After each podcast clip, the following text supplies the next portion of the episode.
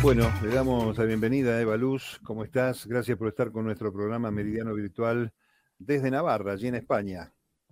Muchísimas gracias, encantada de saludaros. Bueno, ¿dónde, dónde queda la Universidad de Navarra? Este, ubiquémonos geográficamente, Eva, para que los amigos que nos están viendo en América Latina también sepan en qué sitio, desde qué lugar nos estamos comunicando. La Universidad de Navarra surgió en los años 50 en España, en el norte, en la región llamada Navarra, en Pamplona. Es la ciudad que acoge su primera sede. Es una ciudad chiquitita de unos 300.000 habitantes en el norte del país en la región de Navarra y tiene también campus en Barcelona, en Madrid, pero están dedicados más a los estudios de posgrado, desde donde os saludo, desde aquí Pamplona es donde tenemos los, los estudios de grado, como os decía, pues desde hace más de 70 años. Eh, sé que como muchos de nosotros también pasaste y pasás por la industria profesionalmente, más allá de la actividad académica, por tanto es bueno conocer algo de esa experiencia este, antes o durante, me imagino, los procesos académicos y de la gestión de la generación también pedagógica de un temario muy cargado tuyo. Sí, como la mayoría de alumnos, además los apasionados, que era mi caso, porque yo estudié comunicación audiovisual, que era la licenciatura. Entonces estudié comunicación audiovisual porque tenía claro que me quería dedicar a la radio. Entonces durante mis estudios hice prácticas en eh, distintas emisoras aquí a nivel local.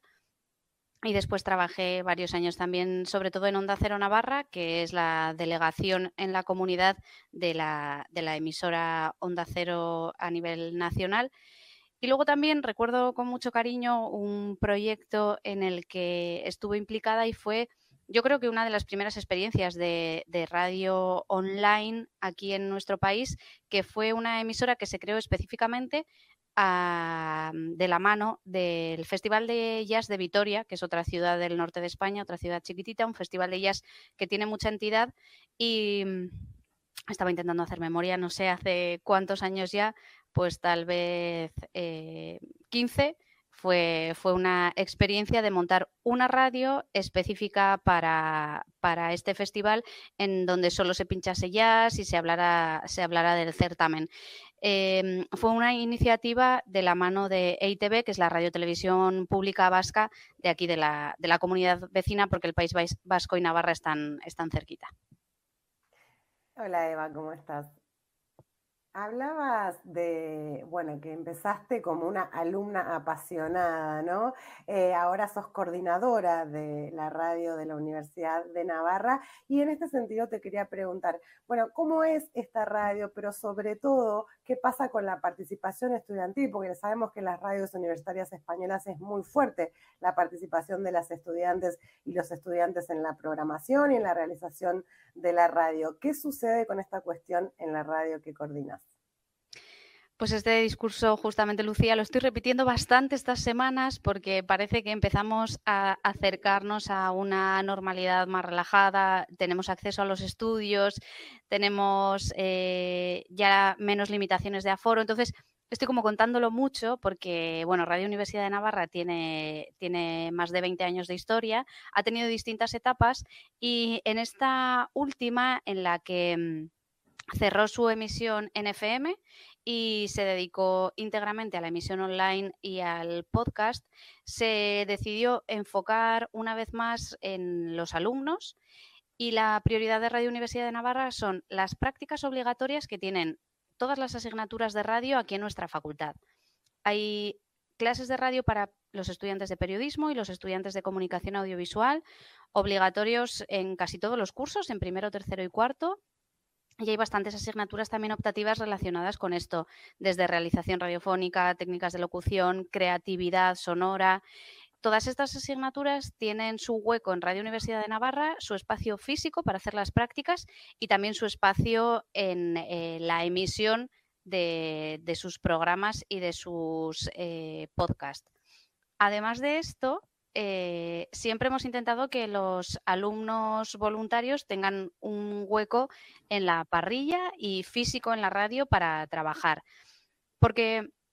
nos interesa mucho que ellos puedan hacer sus programas, pero no queremos solo abrirles la puerta y decirles ahí tenéis los micros, ahí tenéis la mesa de mezclas, haced lo que queráis. Siempre con profesionales, que somos muchos los profesores implicados en la emisora, que están supervisando, ayudando, corrigiendo para que sea una experiencia docente, no solo sea una experiencia de radio, sino una en la que mejoren. Entonces, ahora mismo, por ejemplo, estamos montando una pequeña redacción de alumnos voluntarios que hagan si son de primeros cursos, noticias, entrevistas y si son de últimos cursos, hagan ya programas más eh, completos, de mayor duración y encargos de, de más entidad, por así decirlo. Ahora mismo tenemos un programa semanal que habla de la Liga de Fútbol, un programa que dos veces por semana habla de la Liga de Baloncesto, otro espacio con los estudiantes de la Facultad de Filosofía y Letras que están estudiando el grado de literatura y escritura creativa, donde hablan sobre literatura. Tenemos una colaboración con Tantaka, que es el Banco de Tiempo Solidario que tiene la universidad, y hay una chica que a través de Tantaka vino a contactar con nosotros y que ella es una persona que tiene una parálisis cerebral, pero adora la radio y hace un programa de entrevistas. Entonces, todo ese tipo de colaboraciones son lo que estamos intentando potenciar para que, como os digo, esto sea una experiencia radiofónica y una experiencia docente. Eva, un gusto. Eh, quería preguntarte acerca de la experiencia, es decir, a todos nos ha atravesado la pandemia y el trabajo se ha vuelto este, productivo desde el modo online. Y quería saber cómo han trabajado ustedes durante todo este tiempo. Nosotros eh, hemos ido, como supongo el resto, relajando poquito a poco las limitaciones, pero, mm, pero de un día para otro tuvimos, al igual que en el resto del mundo, que adaptarnos. Estábamos en marzo de 2020 inmersos en el punto álgido del segundo semestre. Teníamos todas las asignaturas con sus prácticas en marcha y además en un momento de mucha producción, no eran las primeras semanas, y tuvimos de un día para otro que irnos a casa y convertirlo todo en una experiencia online. Ese fue un semestre, como para todos, extraño y de supervivencia que lo terminamos en nuestras casas. Cuando empezamos el curso pasado, el 2021, ya tuvimos acceso ese septiembre a los estudios de radio con unas limitaciones de aforo en las que nos permitían solo un estudiante por locutorio y como tres personas en los controles técnicos, que serían el realizador, el profesor y el productor prácticamente. Entonces hemos ido consiguiendo distintos métodos para que los alumnos, sobre todo, no perdieran la, experiencia de enfrentarse al micrófono. En un primer momento, así como estamos haciendo ahora este encuentro, a través de conexiones por Zoom, por Meet, por Skype, todo que pudiese pasar por la mesa de mezclas y fuese la grabación final. Y mm, así es como prácticamente todo el curso pasado lo resolvimos al principio de este 21-22, en septiembre, volvimos con las mismas condiciones de, limitación de aforo y lo que conseguimos fue un estudio muy grande que apenas lo teníamos utilizado, porque aquí tenemos cinco estudios, el, mayor eh, en el que históricamente habíamos hecho eh, actuaciones de grupos de música en directo, programas con público, ese no lo estábamos utilizando. Entonces hemos conseguido conectarlo al resto de estudios y ahora mismo, pues por ejemplo, hacemos un programa en el que tres locutores sí que están en el estudio de radio, pero cada uno está en un estudio diferente y el resto de alumnos entra a través de Zoom, bueno, con lo que hemos podido técnicamente, pero, pero al final la experiencia de hacer una gestión, de producir una entrevista, de conseguir a los invitados, de buscar buenos temas, de hacer buenas preguntas, la, tenemos igual, la experiencia es la misma. Trabajemos en un papel impreso que el profesor corrija o trabajemos en un documento compartido en la nube y después el ponerse ante el micrófono también es una oportunidad hacer una entrevista en la que sin tener que venir al estudio puedas ver la cara de tu invitado sus reacciones y continúes con esa comunicación. Entonces,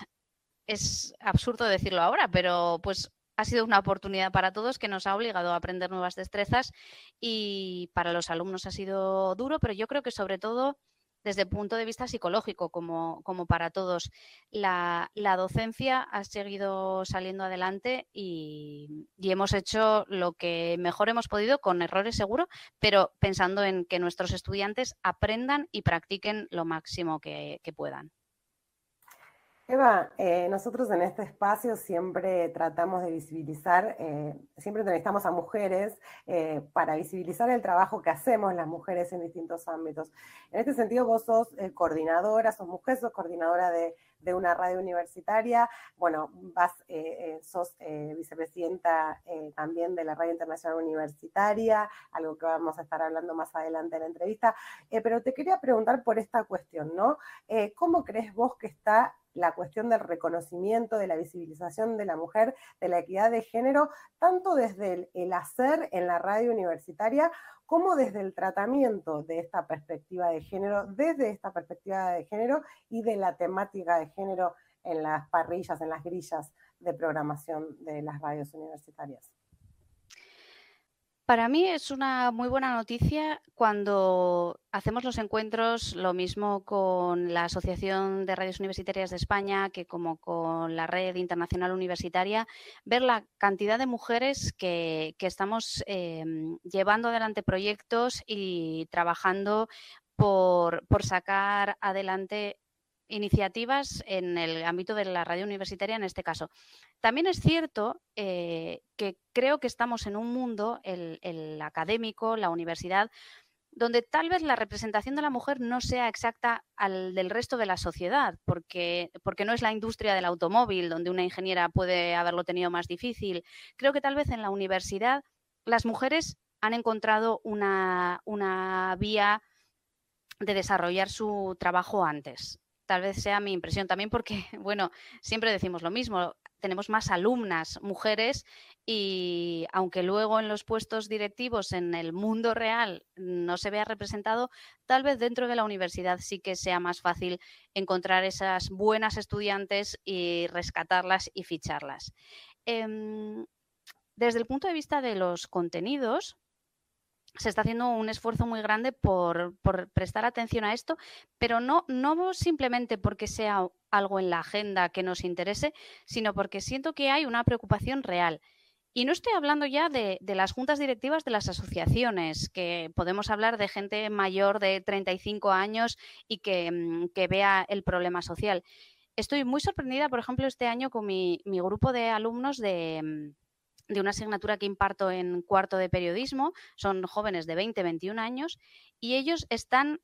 no os voy a decir obsesionados, pero están muy preocupados por este tipo de temas, pero no ya solo la mm, perspectiva de género, la presencia de la mujer, la igualdad, sino hablan todo el rato de la atención a la diversidad de distintos colectivos, eh, términos que han ido apareciendo ahora y que están en el discurso, eh, lo no normativo, lo no eh, hetero, bueno, todo este tipo de conceptos que casi hay que ir poniéndose al día conforme ellos los van sacando.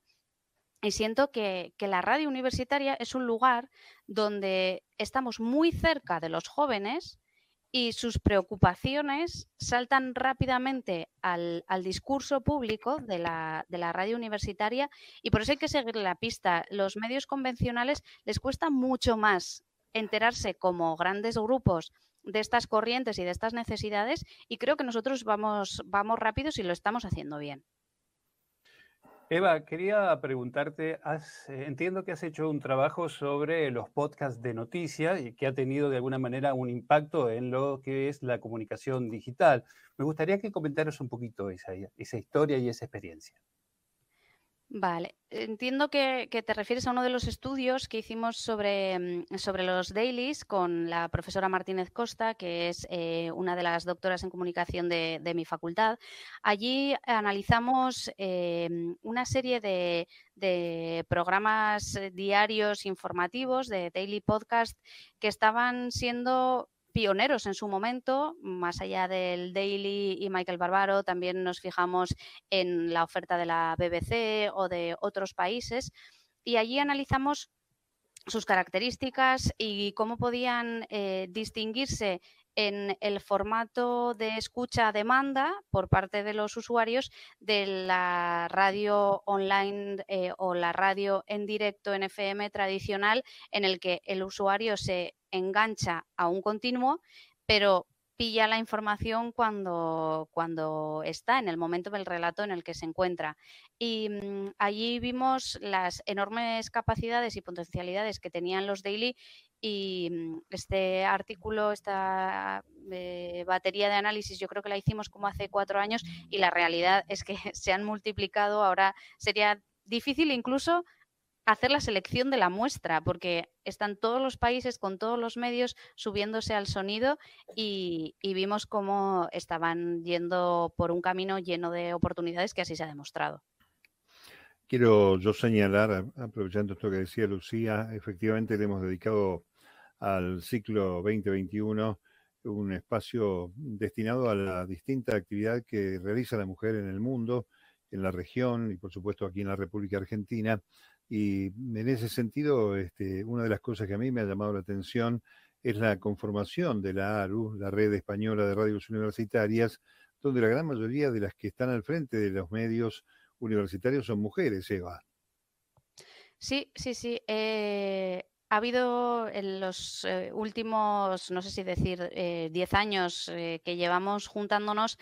cambios en todas las emisoras o en la mayoría, pero siempre la presencia de la mujer ha sido muy importante y eh, hemos sido mayoría en, eh, en esta representación dentro de la ARU con eh, personas que tienen sobre todo mucha, mucha pasión por la radio y por la docencia, por estar con los alumnos, por acompañarles y no solo enseñarles, y luego con mucha iniciativa para sacar adelante proyectos, pues que, como decíamos antes, pongan en valor mm, las preocupaciones de, de, la sociedad o las preocupaciones de la comunidad universitaria. Entonces, yo creo que es un grupo de trabajo que ya nos consideramos familia que podemos estar muy orgullosos de, cómo hay esa alta representación y, mm, y además, bueno, eh, sin tampoco ni ellas ni ellos renunciar al equilibrio público-privado, porque si ahora me pongo a pensar lo mismo en el grupo de WhatsApp, mm, comentamos los eh, libros o las publicaciones o las investigaciones que salen, pero también comentamos los niños que nacen y tanto ellos como ellas son gente que mm, compagina su vida familiar, su vida profesional en, los casos que se decide y, es una familia que, crece y produce en todos los sentidos, independientemente mujeres, hombres, con, mucha fuerza por parte de ellas. Está muy bien eso. Y a los que nos están siguiendo, este, tanto en los formatos radiales como audiovisual, eh, les cuento que en el año 2015 la ARU se acercó a la entonces RULAC, que era la red de radios universitarias de América Latina y el Caribe, y allí nació la semilla, el eh, punto de partida de lo que hoy es la Radio Internacional Universitaria, la RIU, eh, incorporando emisoras universitarias, obviamente de España, de Portugal y de Italia. Eh, por lo tanto, este, esta charla no puede sino derivar en algo que también me toca personalmente, porque Eva Luz, en el cruce de continentes que hemos este, establecido en la RIU, le corresponderá el ejercicio de la vicepresidencia institucional, que es la forma de acompañar a la presidenta o el presidente desde el continente opuesto al que éste se encuentra. Como hasta estos días de noviembre, eh, el paso de Daniel Martín Pena y el mío eh, de, esos lugares está terminando, a Eva, este, por supuesto, la vamos a ver con frecuencia, intercambiando estas cuestiones tan gratas de esta colaboración que tiene un carácter voluntario, con una enorme capacidad de intercambio y de aprendizaje permanente, porque además estamos en el territorio, estamos en el campo, pero también estamos en la investigación y estamos atravesando siempre eh, la experimentación de nuevos proyectos en una cosa tan eterna e interminable como es la radio. En la Argentina ha cumplido 100 años el año pasado y sigue dando cosas este, para indagar, para explorar y en todo caso para recrear, porque hay formatos y contenidos eh, que vuelven a ser revisados, ¿no? Así que bueno, bienvenida a ese lugar que hemos cuidado más o menos durante estos cuatro años. Intentaremos estar a la altura, sin duda, Mario, porque lo mismo Daniel que tú mismo y el resto de, asociaciones que están ahí aglutinadas en RIU, Red de Redes, habéis hecho un gran trabajo lanzando nuevos eh, proyectos y nuevas vías que queremos continuar y ampliar, porque la idea es esa, que como como decimos siempre, juntos somos más, pero también somos mejores y nuestros proyectos ganan. Bien, eh, nos alegra, nos hemos este, puesto, aunque más no sea desde la virtualidad, que en todo caso es un valor para sumar al intercambio de la producción radial y audiovisual. La pandemia en ese sentido ha dejado un saldo positivo también en este fenómeno, aunque como somos aquí, como son allí en España, uno extraña los abrazos, extraña el encuentro, extraña la charla fuera del circuito académico, pero bueno, no, va a faltar la oportunidad de que nos encontremos. Quiero agradecerte mucho, Evaluz, este, gracias por estar aquí y gracias este, por la gestión allí en, en España con, con, todas esas compañeras fantásticas, eh, grandes este, trabajadoras, lectoras e investigadoras, un grupo de mujeres que tienen ese también fervor que uno descubre en la radio a pesar del paso de los años. Así que muchas gracias por estar en el programa con nosotros. Muchísimas gracias a vosotros y para lo que necesitéis desde, desde el otro lado, desde aquí, desde el norte de España, encantada de atenderos. Gran abrazo.